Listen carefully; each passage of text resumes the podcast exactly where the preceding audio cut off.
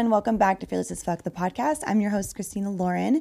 If this is your first time here, I um, just wanted to do a little welcome and touch base again because every once in a while I feel like I kind of skip the intros and people jump on the podcast and don't really know what we talk about here. And I was just talking to my friend who's going to be our guest today on the podcast, and we were kind of going over what the themes and topics have been of Fearless over the last couple of weeks. And a lot of the things that we've been talking about are empowerment stories and bringing on guests that have really taken a moment to kind of take a deep dive into their journeys and into what they've been doing with their lives, you know, overcoming hardships, overcoming overcoming struggles that they may have faced in their careers, and even some deeper things into childhood trauma, recovering from really exhausting and debilitating relationships. So we've covered quite a bit of things, and we've also covered a lot of things related to the fitness industry. Um, if you do not know, myself and a lot of my guests are actually WBFF.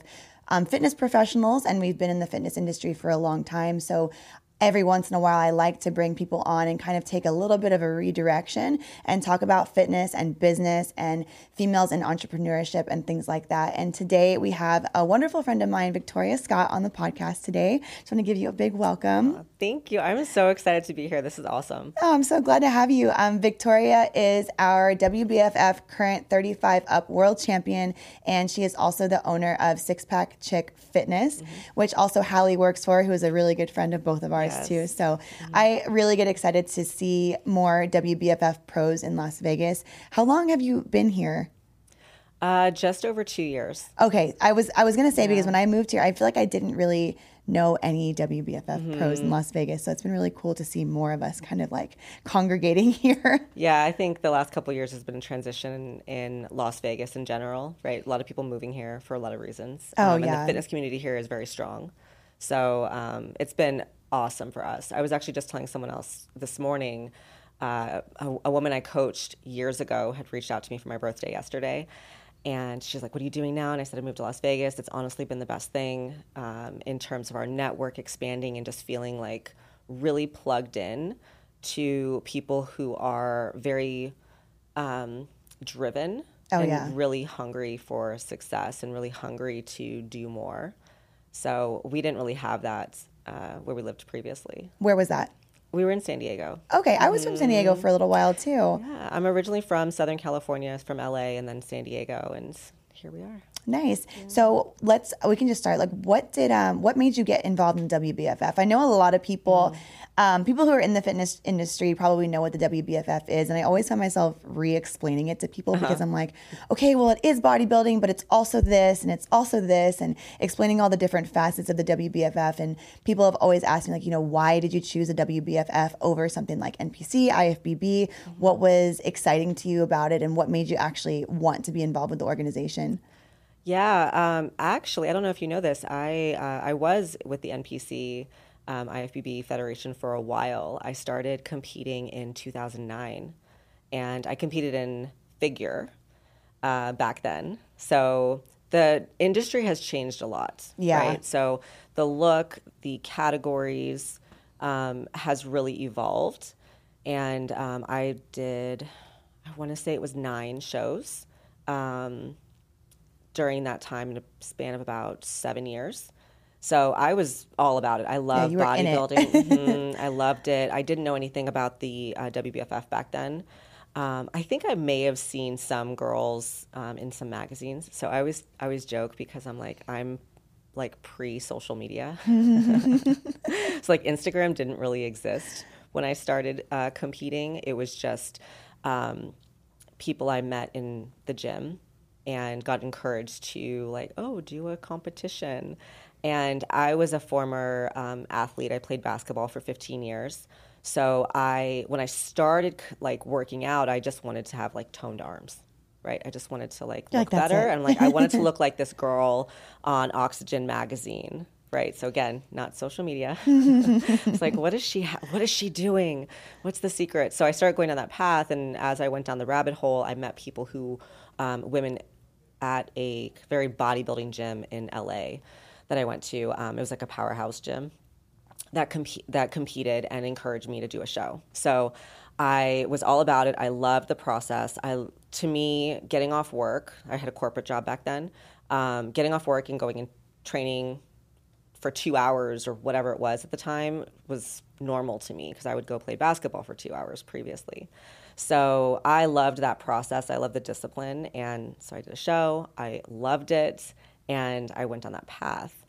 Um, but it wasn't until uh, 2017 I met my current fiance. And he was actually a WBFF uh, pro. So he competed. I don't know if you know this. Um, Brad, he competed in the WBFF, I think in 2012 13. Okay, yeah, I didn't know that. So um, we met, and I had just actually won my previous show. Uh, I actually won several shows uh, in figure, and I thought I was going to turn pro and stuff. But at the time, uh, the look was definitely changing quite a bit. And I was feeling really pressured to start to, um, you know, get a little more size. Yeah. and um, I, you know, as a natural athlete, I didn't uh, know that that was the direction I wanted to go, and I had no one in my life at the time that even could direct me in what that would look like. So I kind of took a little season off, and we had met, and he's like, you know, if you want to, if you want to still compete, like the WBFF, like you would fit the look. And I was like, what's that? I was like, what's the WBFF? So I just sort of dabbled. I started following a few people. I don't even remember what pages it was, but I just started following a few people um, and sat on that for a little bit. I was also in a career transition at that time too. So competing also financially wasn't feasible for me. So I just sort of observed from social media and had that in the back of my mind. I kept training and everything. And when the time was right, I just decided, okay, I, I want to do this. I'm going to dive back into competing. Um, and so I started prepping for my first WBFF show in 2019. So I took quite a bit of time off. Yeah, in between. Mm-hmm. Yeah. So that was fun. I, I absolutely loved it. But my the most intimidating thing was the posing. The, Right. sw- the switch from the different posing mm-hmm. yeah and for those of you listening who don't know the easiest way to to understand it would probably be to go on youtube and actually look at the different posing but we have a lot of flexibility in WBFF with how we pose, and it's more of a model based posing routine than actually going and hitting very specific poses. Mm-hmm. And they really allow you to show your personality and work your body the way you want to work it and show like your really big strong points and things like that rather than being like this is your front pose this is your side pose this is your back Exactly. pose so it sounds like it would be like oh there's so much flexibility but I actually feel like it might be harder in well in different ways obviously Um, I think it depends on who you are. yeah that's true because uh, and I guess anybody who who thinks the posing is intimidating, what I would say to them is, um, you know, again, I, I played basketball. Um, I considered myself a tomboy growing up. Uh, competing in figure, those are very, um, I wouldn't say masculine poses, but they're very strong very strong, um, mandatory poses. And I, again, I had been doing that, mastering that for seven years. So then to jump into the WBFF, I was like, "What's modeling posing? What does that What does even this mean?" You know, like because a lot there are a lot of women who compete with the WBFF who have a dance background or gymnastics background, right? Uh, you you're a dancer, yeah, yeah that's why I was like yes yeah so it's it, it's or a cheerleader or something Yeah. like that so i think for those individuals it becomes um, maybe a little more natural to Mm-hmm. do but um, yeah those first couple posing sessions i actually worked with toby at the time. Mm-hmm. um, those were brutal. Yeah he was my first posing coach too. Uh, he, i mean he's fantastic. He's great. absolutely fantastic. But i mean it's probably like you're rigid. They're fu- I'll have to dig those out of the archives. It's it's pretty comical. Um, but again, for somebody who would just be getting into it, if they find that intimidating, this was not that long ago for me, and um, I spent a lot of time practicing and just getting used to studying it, getting used to it, and I, I, I wouldn't say that was natural for me at all yeah like at all. I Well, and like really said- had to tap into that like feminine energy, which Yeah. I think that's the thing that I liked about it so much. Me too. Growth. I love growth. I don't care what it is. So to me, it was like this is something that I need to like pull out of myself, and it's been. I just think the universe works in magical ways, and I think it was percent. right timing for me to have to like really just dig in and pull that out So It's crazy how things enter your life at those times. And if you really kind of take a look at the bigger picture of it, you're like, this is exactly what I needed at this time. Mm-hmm. And there's probably more reasons why.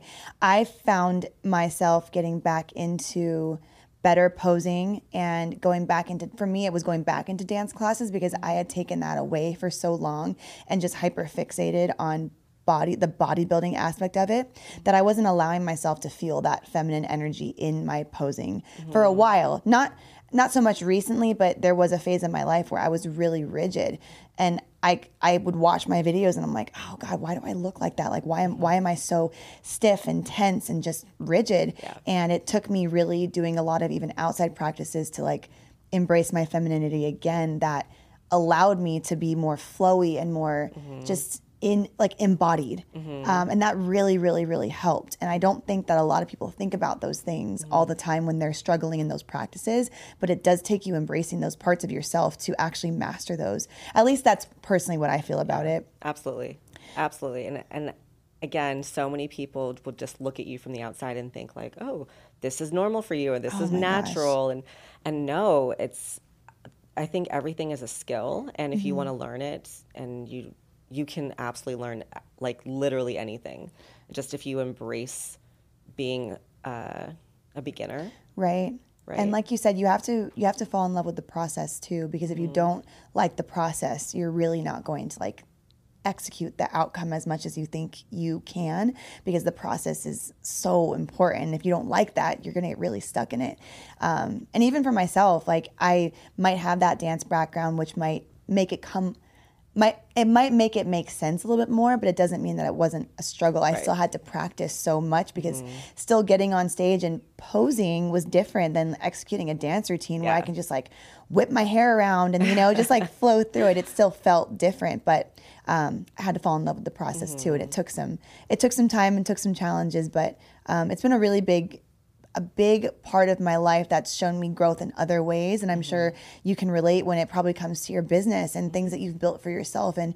the tools that you've used from preps and you know understanding yourself and now that you've taken it into your career. Yeah, I always say there's so many things about fitness um, that I love because it really challenges you to dig in and address those things, those parts of yourself that you've ignored Oh, yeah. or brushed under the rug or just accepted as this is how it is. Um, you know, you're not going to make it if you keep brushing things under the rug. You've got to just face it head on and just tackle that thing that you're s- scared of the most. Yeah. There was a time where I felt like it was one prep in particular, but it was a great prep, but I realized that I was like band-aiding a lot of other things like mm-hmm. getting into that prep. And it wasn't until after that I was like I really need to utilize this to work on some things and not just like cover it up. So it did show me a lot of things, and I'm sure a lot of people can relate to that. Um, even people getting into fitness journeys that are not com- com- um, Yeah. competition related, but just for a lifestyle change. I'm sure a lot of your clients, you know, getting involved with a plan just to improve their lives has shown them a lot of things about themselves. Yeah, I you know I tell our clients this um, in our program. the The biggest difference between like a competitor or a non-competitor is we have a timeline. We have a fixed deadline, typically a fire under our ass, to get there, and I'm probably going to get somewhere between six to eight percent leaner than you will feasibly want to achieve. Right. But other than that, the process is 100% the same. I'm just going to like go another mile down the road. Yeah, for a different reason. Yeah. Yeah. So the dieting is the same, like the struggles are the same, the hunger is the same, the f- fatigue is the same, Yeah. you know. So when it comes to, I know you mentioned that you had a corporate job and that you were, um, you know, getting into fitness. What made you shift that corporate job into getting involved with making your passion of what you do actually your career? Okay, I probably have an unconventional answer to this because I did not actually want to do this. Oh, really? That's interesting. Yeah. Um, I went to school for, I have a marketing degree and minor in sociology. So that was like my background. And I had this vision of being a CMO of a big company. That was my, I was like, I'm climbing the corporate ladder. Yeah. So like that drive was there. I never, I don't have entrepreneurs in my family. Um, that's uh, certainly been actually a point of contention in my family recently too. My parents are still like, you can still get a good government job, um, which is that's a whole other topic. But um, you know, I wanted to climb the corporate ladder, and I was on that path. I worked for very large agencies in LA. I worked with um, a, several different agencies in San Diego, doing branding, marketing, um, lead generation, websites, all like you name it. Um, and that was my background, and I really enjoyed it. I love the creative process, and um, yeah, I fitness was my hobby. I just loved competing, and I loved that that was my time after work or before work, and I was totally content with that. And um, I'd never had a vision of being a uh, a trainer, a coach. I just kind of, I don't know, that wasn't my thing, you know. So um, I was actually exposed to entrepreneurship from my ex. So he owned an agency in San Diego, and um, I'm as hard as that relationship was and the whole ending of that relationship, it actually exposed me to entrepreneurship and to running a business. So, you know, I always tell people if you're gonna if you're gonna blame people for the bad, you got to blame them for the good too. And so, as things happened in that relationship that kind of almost forced me to go this path, and I'm grateful that um, I I did it because I'm obviously I'm can't even say how happy I am now with my life and what I'm doing. Um, and my skill set from my corporate world obviously translates very well over to what I'm doing now, but it was not my it wasn't goal. the plan. Mm-mm. Yeah, that is really crazy because usually you hear it the opposite way around where somebody is working the corporate life and they like want this so bad and like, I want to Mm-hmm. get out of it, which I mean, neither is right or wrong, but you don't hear it as much. Mm-hmm. I struggled with it because I don't have an entrepreneurship background either. Like, nobody in my family is like that. They're more of like, we're going to play it the safe route. Right. You know, the, safe route, the quote Yeah. unquote safe route. And I was actually exposed to entrepreneurship through an ex as well. And there was a lot of bad stuff that happened with that. But I, it's really important to what you said because even like the worst things in your life that can happen to you, or not even if it's the worst thing, like a, an unfavorable situation that didn't work out for you, you could look at all the bad stuff, but there could be little nuggets of information that led you to where you're at now. So you have to kind of take that Yeah. and go with it. Um, I never thought I'd be in a position. Well, I definitely never thought I'd have a podcast. definitely never Yeah. thought I'd be a fitness athlete, let alone a pro. And I definitely didn't think I'd ever be a coach. And now that's something that I'm pursuing and straying, like, kind of like straying away from old careers. So it's really important to look at what you're going through and like be mindful of where it's taking you because it could be leading you down like really incredible paths. Now you get to, you know, change a bunch of women's lives all of the time. Um, you know, you have Six Pack Chick Fitness, which it's you and a bunch of other coaches at this point, right? Yep. Yeah, we have a team of five right now, and I'm actually hiring a couple this summer. Nice. That's so- awesome. Yeah, it's such a blessing. Um, you know, just going back to you know, it was a sink or s- swim situation, and even when I started working for myself, I, my goal was so tiny. Yeah. You know, it was just like I just need to pay my bills. Yeah. you know, honestly, I was like, I need to figure out a way to pay my bills. I also did attempt to go back into the corporate world at one point and uh, realized I was unemployable because of running that business with my ex. I gained, I didn't even realize how my mind was changing Interesting. and how I was thinking about business. And I didn't realize my own capabilities, I think. Do you feel like you were selling yourself short a little bit? I, I just think just general awareness. Right. You just start to assume you have a story about yourself, and it doesn't even have to be a good or a bad story. It's just like this is this is how it is, and I didn't realize as I was working with him, and I was, you know, I was meeting with CEOs of very large companies or CMOs of very large companies to sell our services, close deals, get them integrated into our company, um, you know, working with our account management team and doing all that stuff. And I didn't even realize all the skills that I was gaining in the process um, of what I could do working with vendors, working with, you know, freelancers and, and just making it all come together. So I gained all those skills, not realizing what I was doing. So when I went, tried to go back into the corporate world, I realized I was unemployable because I couldn't be an employee. I just had like frustrations about how the company was being run and all these things. So like I said, it was like sink or swim. I needed to do my own thing. Now, at the time, my vision was, said, pay my bills. But once I surpassed that, I my vision started growing a lot more, and it became like, how many more people can I help? And then, like when I first hired my first coach to work on with our team, then I was like, wow, I'm actually providing a job for somebody, you know. And now I'm providing income for people who love doing this. They love coaching, and they're really good at it.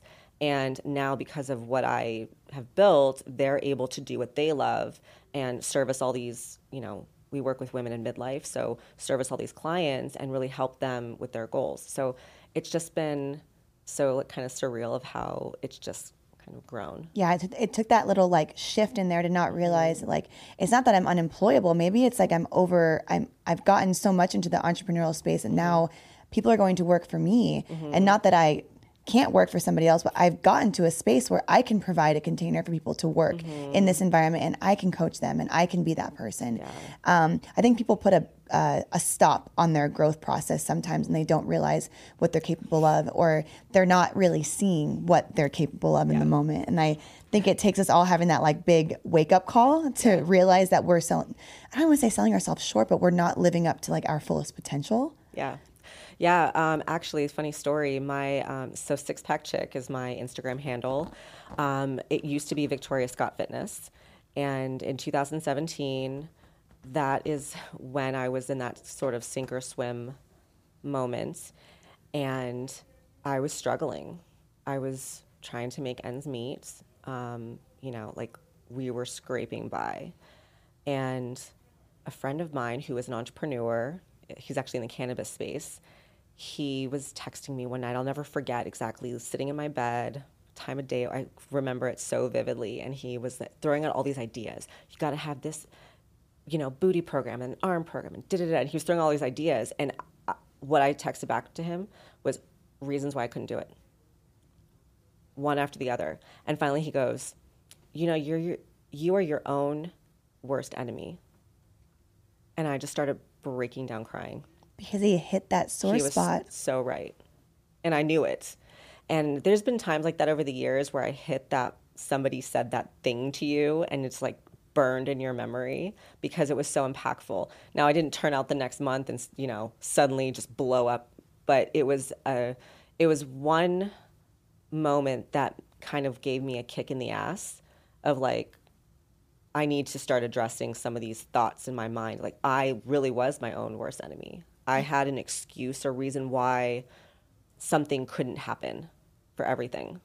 Do you know where that comes from? Was it something that like you like you grew up with? Was it because like you didn't really have somebody to like give the extra push? And I only ask that because for me, I grew up with a lot of fear-based mm-hmm. ideologies and it took my coach being like, "You're scared of success." Mm-hmm. And I'm like, "That doesn't make any sense." I'm like, "Why would I be so scared of success?" He's like, you're scared of how successful that you could be. Mm-hmm. And, and I, and I'll never forget him saying that because it took me a while to like compartmentalize like what he meant by that. And from what I got out of it was more success comes with more responsibility. And mm-hmm. if I'm doubting myself, I'm not going to let myself become any more successful because I know what comes with that. And if I'm doubting how capable I am, I'm going to sit right here mm-hmm. and I'm going to find every excuse, like you said, yeah. to not push to the next level. And so I had to take a deep dive and be like, where did these where did these self-deprecating thoughts really come from? Mm-hmm. You know, mm-hmm. you don't trust yourself. Yeah. Um, where do I? I don't. I don't, don't know if I think that there was a place in my childhood or something yeah. because um, I actually believe that my my parents actually poured a lot of belief into me. Right. Um, which that's why I said it's like it's, it's a, little, little bit ironic now. Yeah. um, because I think that I am who I am because of them in a lot of ways, especially my dad, like really pouring into me, like you can do anything. Oh, you that's know? awesome. Yeah. Um, and so I think, you know, I I'm actually still not really sure why yeah. I had some of these ceilings for myself. I think it was just um, just some self doubt that was just sitting in there, and um, it also is. I think it's also hard when you come from a really broken place. You know, I had just gotten out of a, a long term relationship that ended very poorly, and um, there was there was trauma there, and you start to question everything about yourself. Yeah. And you also, like for me, I look back and I realized over several years, I sort of kept sweeping my own dreams and desires under the rug. And all of a sudden you wake up and that relationship is over and you're starting over. And now you've got to go back and figure out who you are again. Yeah. And like pull that back out. and that process is is tricky. Mm-hmm. It's really tricky and it's um it's really uncomfortable. Hmm. Yeah. Yeah. And I think it's just from doing. Uh, some of the things I've already said here came from a Tony Robbins conference I get I went to in 2014, 2013, 2014. And, um, you know, one of the things I learned in that conference is, you know, change doesn't take three months, three years, 30 years. It takes a decision. Like you can decide today to be different and just follow through with it. And I think that's the biggest thing is people they're waiting for something to happen or they're waiting for oh it's going to happen and they have this idea it's going to happen in 3 years or something. And it's not going to take you that long to change. You have to decide first and then the change starts to happen. So I had to decide to start being a different person. I just decided to start following through more and start trusting myself and just start executing on things. And it's not that I don't have doubts and thoughts that still today, but I learned that you can have those doubts, just let them float by. Yeah, and it's that self accountability Mm-hmm. to understand that it might not be perfect, but you're going to like take that and make those adjustments. Mm-hmm. Um, I've had a, I've had gone through a few waves of that, and it's not just one time that you're going to have to convince not convince yourself. It's not just one time that you're going to have to make a decision to change. Mm-hmm. It's going to be a repeat of this over and over and over again in a practice. It's not one thing that, like you said, you're just okay. I'm going to change and be better. You're Mm-hmm. going to have those days where you're going to like potentially want to slip back into old habits, old ways the easier route, things like that. But you really have to be that reminder to yourself of like why you're doing them. That's why I tell people like why your why is so important. Because if you don't know what that is, you are so going to be so easily swayed back into other things that you might not want to be doing or just old habits and patterns. So you really have to have a strong why you're making that decision. Yeah, absolutely. Um, you know, I think one of the things we tell our clients in our program is, you know, initially when you're starting something new, everything is forced. Like every meal, It feels every forced. cardio, every meal prep, like every decision is forced because it's not normal. Like what you were doing before was normal to you. So to make that change, you have to force yourself to start to do those things until you build that momentum up. And once you have that momentum, things start to click and things start to become easier. And that's why we were talking earlier about like getting back into prep.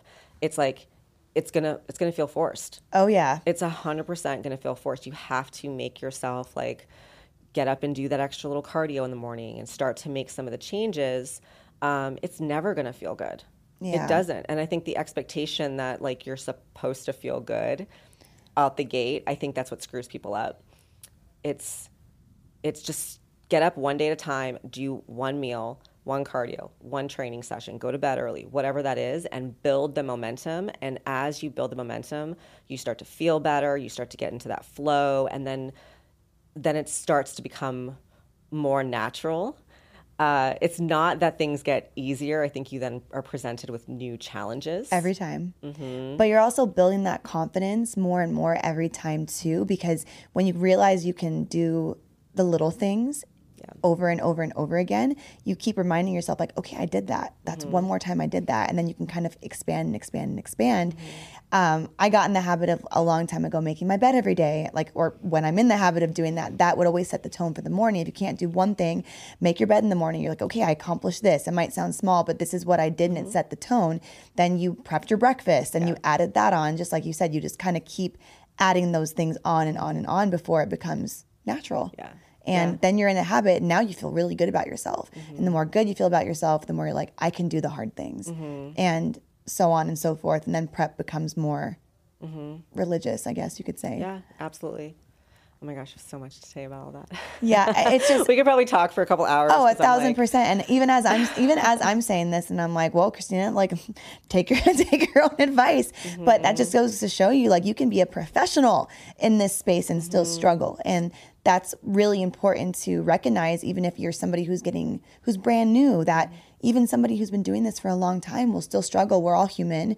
We all go through traumas. We all have really bad things that happen to us in our lives. But it, like mm-hmm. you said, it's the matter of making the decision that you want to be different, mm-hmm. that you want to change for yourself. And I even recently had to do this for myself because I fell into a period of time where I was just like, you know what, screw it. I just want to like live and like go out and do all these things. And that's all great, but I wasn't finding the balance.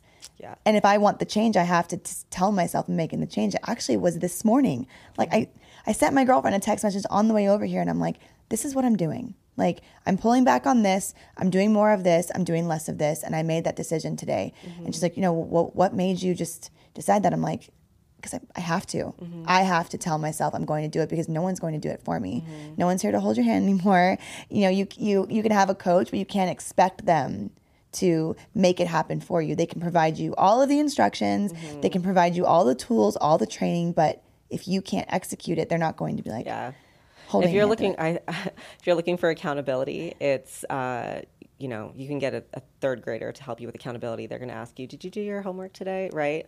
Uh, coaches are for giving you the roadmap, right? To telling you, here's the game plan, and with a uh, expert skill set, right? They have advanced subject matter knowledge that maybe you don't have.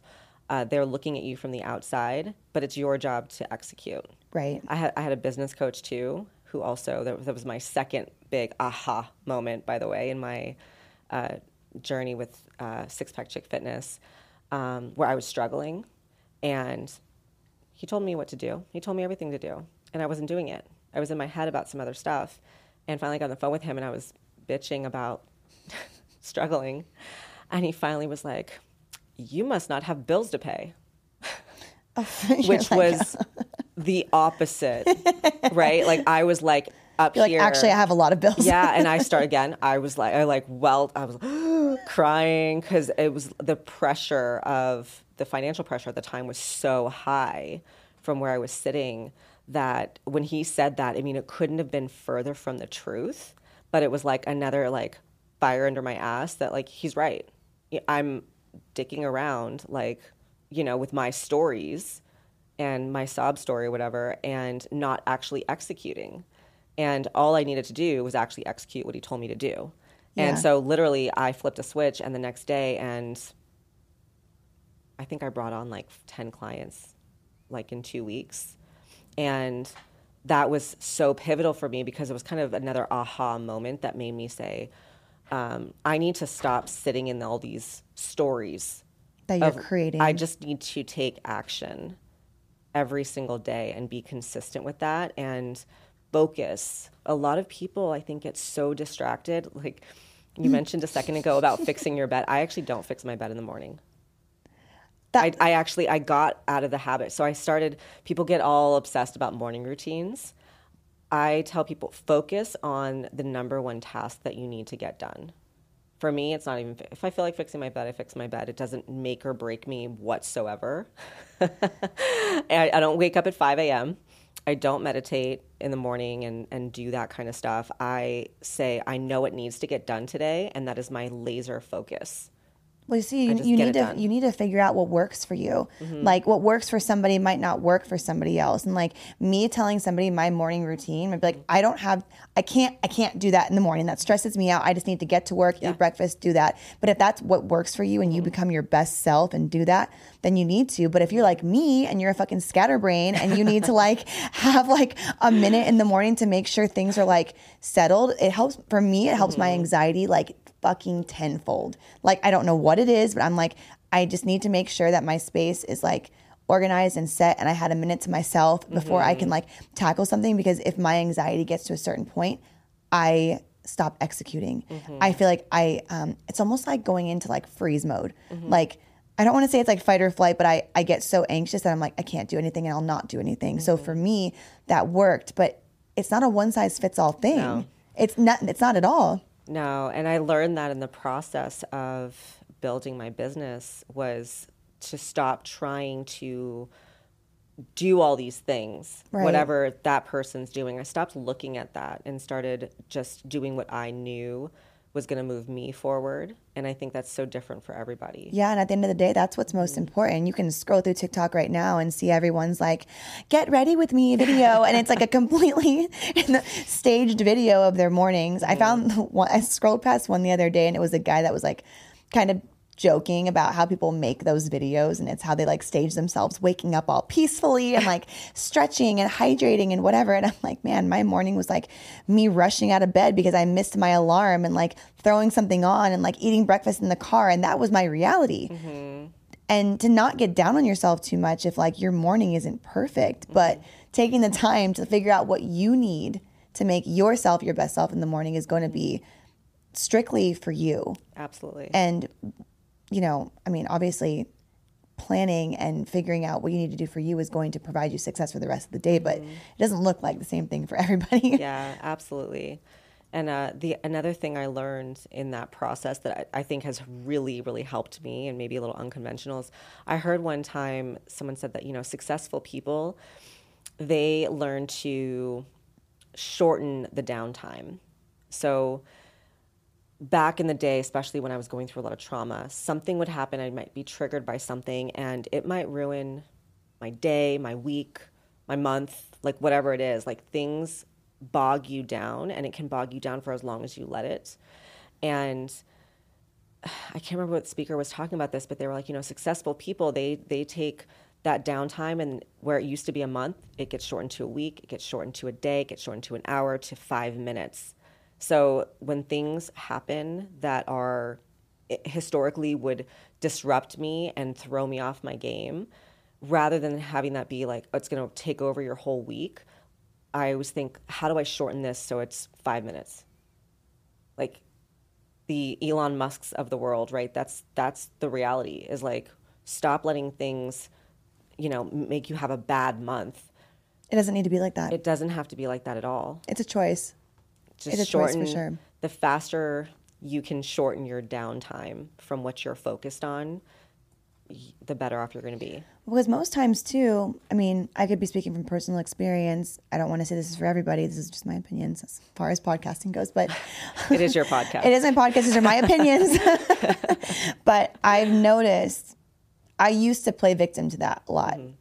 Um, I also didn't know any better. And I also thought that like a lot of the things that happened to me were really bad because they were. Mm-hmm. And I had to pay attention to them. I couldn't, because this is also one side of the things, you can't diminish something that you've went through. If you went through something bad, if something's really affecting you, playing it off like it's not affecting you yeah. is not good.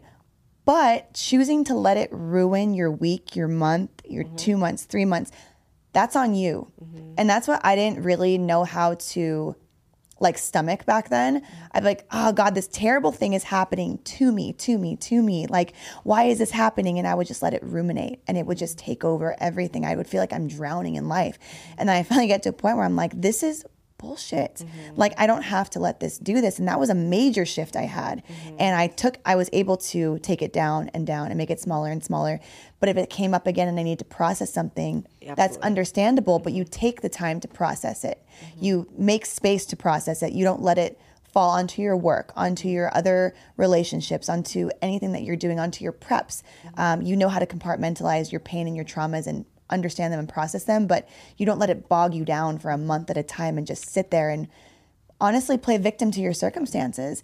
And it's funny because if I think back to Christina a few years ago, I would have never ta- I would have never spoken like this. Mm-hmm. I would have just been sad, wounded grown. victim. Yeah, but you you grow through what you go through. Mm-hmm. You know, so it, ta- it, does take time. But you're right though, like mm-hmm. being able to kind of shorten those spans of I don't even know what you would call it, but just processing, I guess. The downtime. The downtime, yeah. Mm-hmm.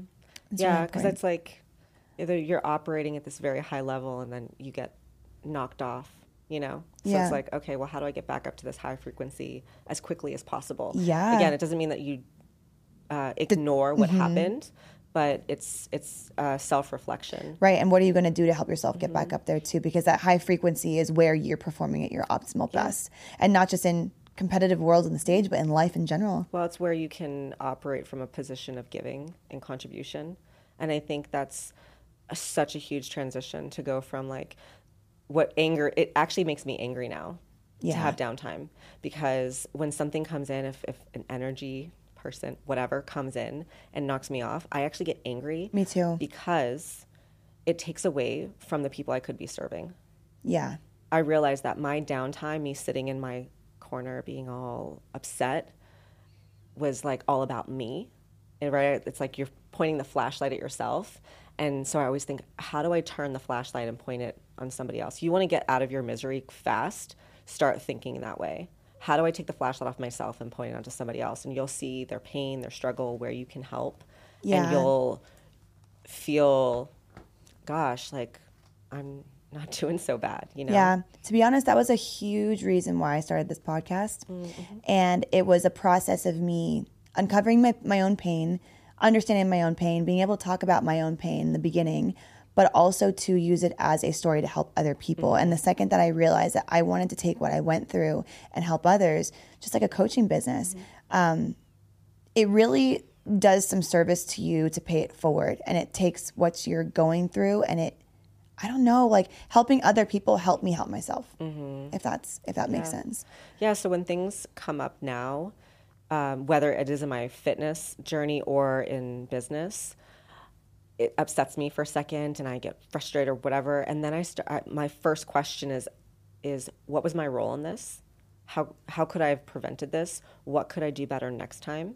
I start thinking about like the processes within our company. I start thinking about, um, you know, what, what, what things or what processes could I put in place to avoid this in the future? And where was my community? Did I miscommunicate? I stopped looking at like I'm upset with this person for doing blah blah blah, and like okay, where did I fuck up? It's a self reflection Yeah, as well as maybe that. the answer is I didn't. That's totally fine, but I think it's it's worth, especially in a leadership position, to, to. take a step back and ask those questions of did where where's the break in process? Where could I communicate better? What what could I put into place? What resources can I create? and I start asking those questions, and then you turn this negative situation into something that you can actually do something with. And maybe sometimes there is no real, like, something that could have been done. It just is what it is. But sometimes you can come up with new things, new ways, um, something that can make the situation better, and it actually then helps other people in the future. Yeah, and it just comes full circle. It's really gratifying too. And um, I know with all of these like processes too, I'm sure with people's fitness journey and a competitor's fitness journey, especially, I feel like all of the tools that we use there kind of play into our businesses and, and vice versa. And um, I know Worlds is coming up again too, which is huge, and you'll be competing this year, I'm assuming, and kind of defending that title. Is there anything that you do for yourself that has like led you to be able to be that successful, confident person on stage and the pressures that have come with it that you've been able to kind of share with your clients or just people in general? Yeah. Um, I think just the it's the practice of it. It's the discipline of just following, like I said earlier, trusting yourself and following through. Um, I think that is so transferable to all aspects of life. I compete. I, I actually, and I'm, I'm very adamant about this. I don't compete to inspire other women to compete. Like I've heard people say that. I actually, I actually tell people to really question what their motives I do are too. um, I am a competitive person. I look at bodybuilding as a, a sport. Um, the WBFF is fashion modeling, and I think that there are, I love the challenge of that. And so I do that honestly for myself. I Yeah. truly, truly do it for myself. And what I do in my lifestyle, all the, you know, the other nine months out of the year, I hope inspires others because my my vision and my message to women, particularly, you know, I'm about to turn 40, right? So 40s, 50s, 60s is you know, you can have a fit and healthy lifestyle and you don't have to do these extreme diets. Like there actually is hope There's a way. and um, you know, you don't have to be over the hill at 40. Right? Not at all. So I want people to see that and be inspired by that in my lifestyle because I enjoy, you know, I had, was my birthday yesterday. I had skinny margaritas by the pool. I had a fantastic time. I don't think twice about As it. As you should. Thank you. um, I have date nights. Um, I have a really healthy lifestyle, but I built that lifestyle over many years. So I enjoy pasta. I have pizza. I have burgers. I also have lots of chicken and lots of steak and rice and potatoes. I, I don't have any food exclusions in my diets. Um, and I feel very confident and happy with that. I know where to push and when I need to pull back. Yeah, and but I that think- develops over time, like you said. but for competing, um, I think it's not like I'm compete because I'm hoping to show other women what's possible. I actually do compete because I'm an, an I'm an athlete. Yeah. and I love being competitive, and it's it's still my hobby and my passion um, for myself. But I think what's so important about that is to have a passion and to have something that you're doing for yourself for yourself because of whatever reason you like. And um, and so like yeah the confidence on stage is for me it's it's that part of me like i said earlier about modeling and stuff that's so foreign to me. Uh, maybe it's because i'm a Taurus but like if something scares me it's like I- can totally be shaking but i'm still going to walk right up to that ledge and like face it head on because i have to Yeah. There's something really um, invigorating and just like that fuels my fire about that. And I relate to what you just said so hard because I, every time, anytime someone comes with like, I want to compete, I'm like, we need to have a conversation. Right, right. and it's not because I want to talk anybody out of competing. Like, well, I see you and what you do and what you do. And I'm like, I just want to know their why. I want to ask them why they're doing it because there's so much that goes into that. And for me, I share my journey to being competitive because it's gotten me through a lot. And there were a lot of reasons why I chose to be competitive. There's um, things that I've been through, things that I love about a challenge like that. I've been com- I've been a competitive dancer and cheerleader my whole life.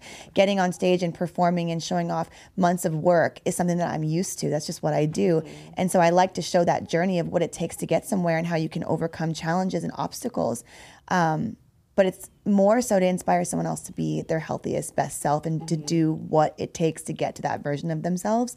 Um, but like you said, there's something about walking up to the edge. I'm not even Taurus, but there's something about about walking up to the edge of something that's completely terrifying and being like, I'm going to tackle this Yeah. and I can do this. like i still got to jump anyway I, st- I'm still going to do it. yeah. And, you know, especially when someone tells me that it is challenging, I'm like, how challenging? Like, mm-hmm. you kind of just like lit the fire for me even more. But that's also, that also can be things outside the stage too. That could be dance, that could be, you know, other, you know, sports. It could be anything. But that mentality, I think, is is the same. Mm-hmm. So I'm glad that you have such a healthy platform to show people what it's like to be healthy mm-hmm. outside of the stage and just to utilize your fitness journey to show people that you are an athlete and that's mm-hmm. i think that's the most admirable thing about being in the fitness space is the athleticism that it takes to actually get somewhere so I really appreciate you sharing all that information. I feel inspired, so I'm sure that other people listening feel inspired as well. And we'll make sure to leave Victoria's information here too. Um, she's local to Las Vegas and has an incredible coaching business, Six Pack Chick Fitness, as we said below. So, once again, thank you so much, and um, good luck this year. I'm excited to thank be back at the WBFF stage with you. Thank you. I know it's going to be so fun. I'm I'm really excited for this prep, and um, yeah, I gotta start uh, start doing that cardio soon too. Yeah, I feel that. We're going to do that afterwards, and um, I'm sure I can speak for both of us when um, both of our inboxes are open. If you guys have any questions about mm-hmm. anything we talked about, and uh, I will make sure to see you guys next time.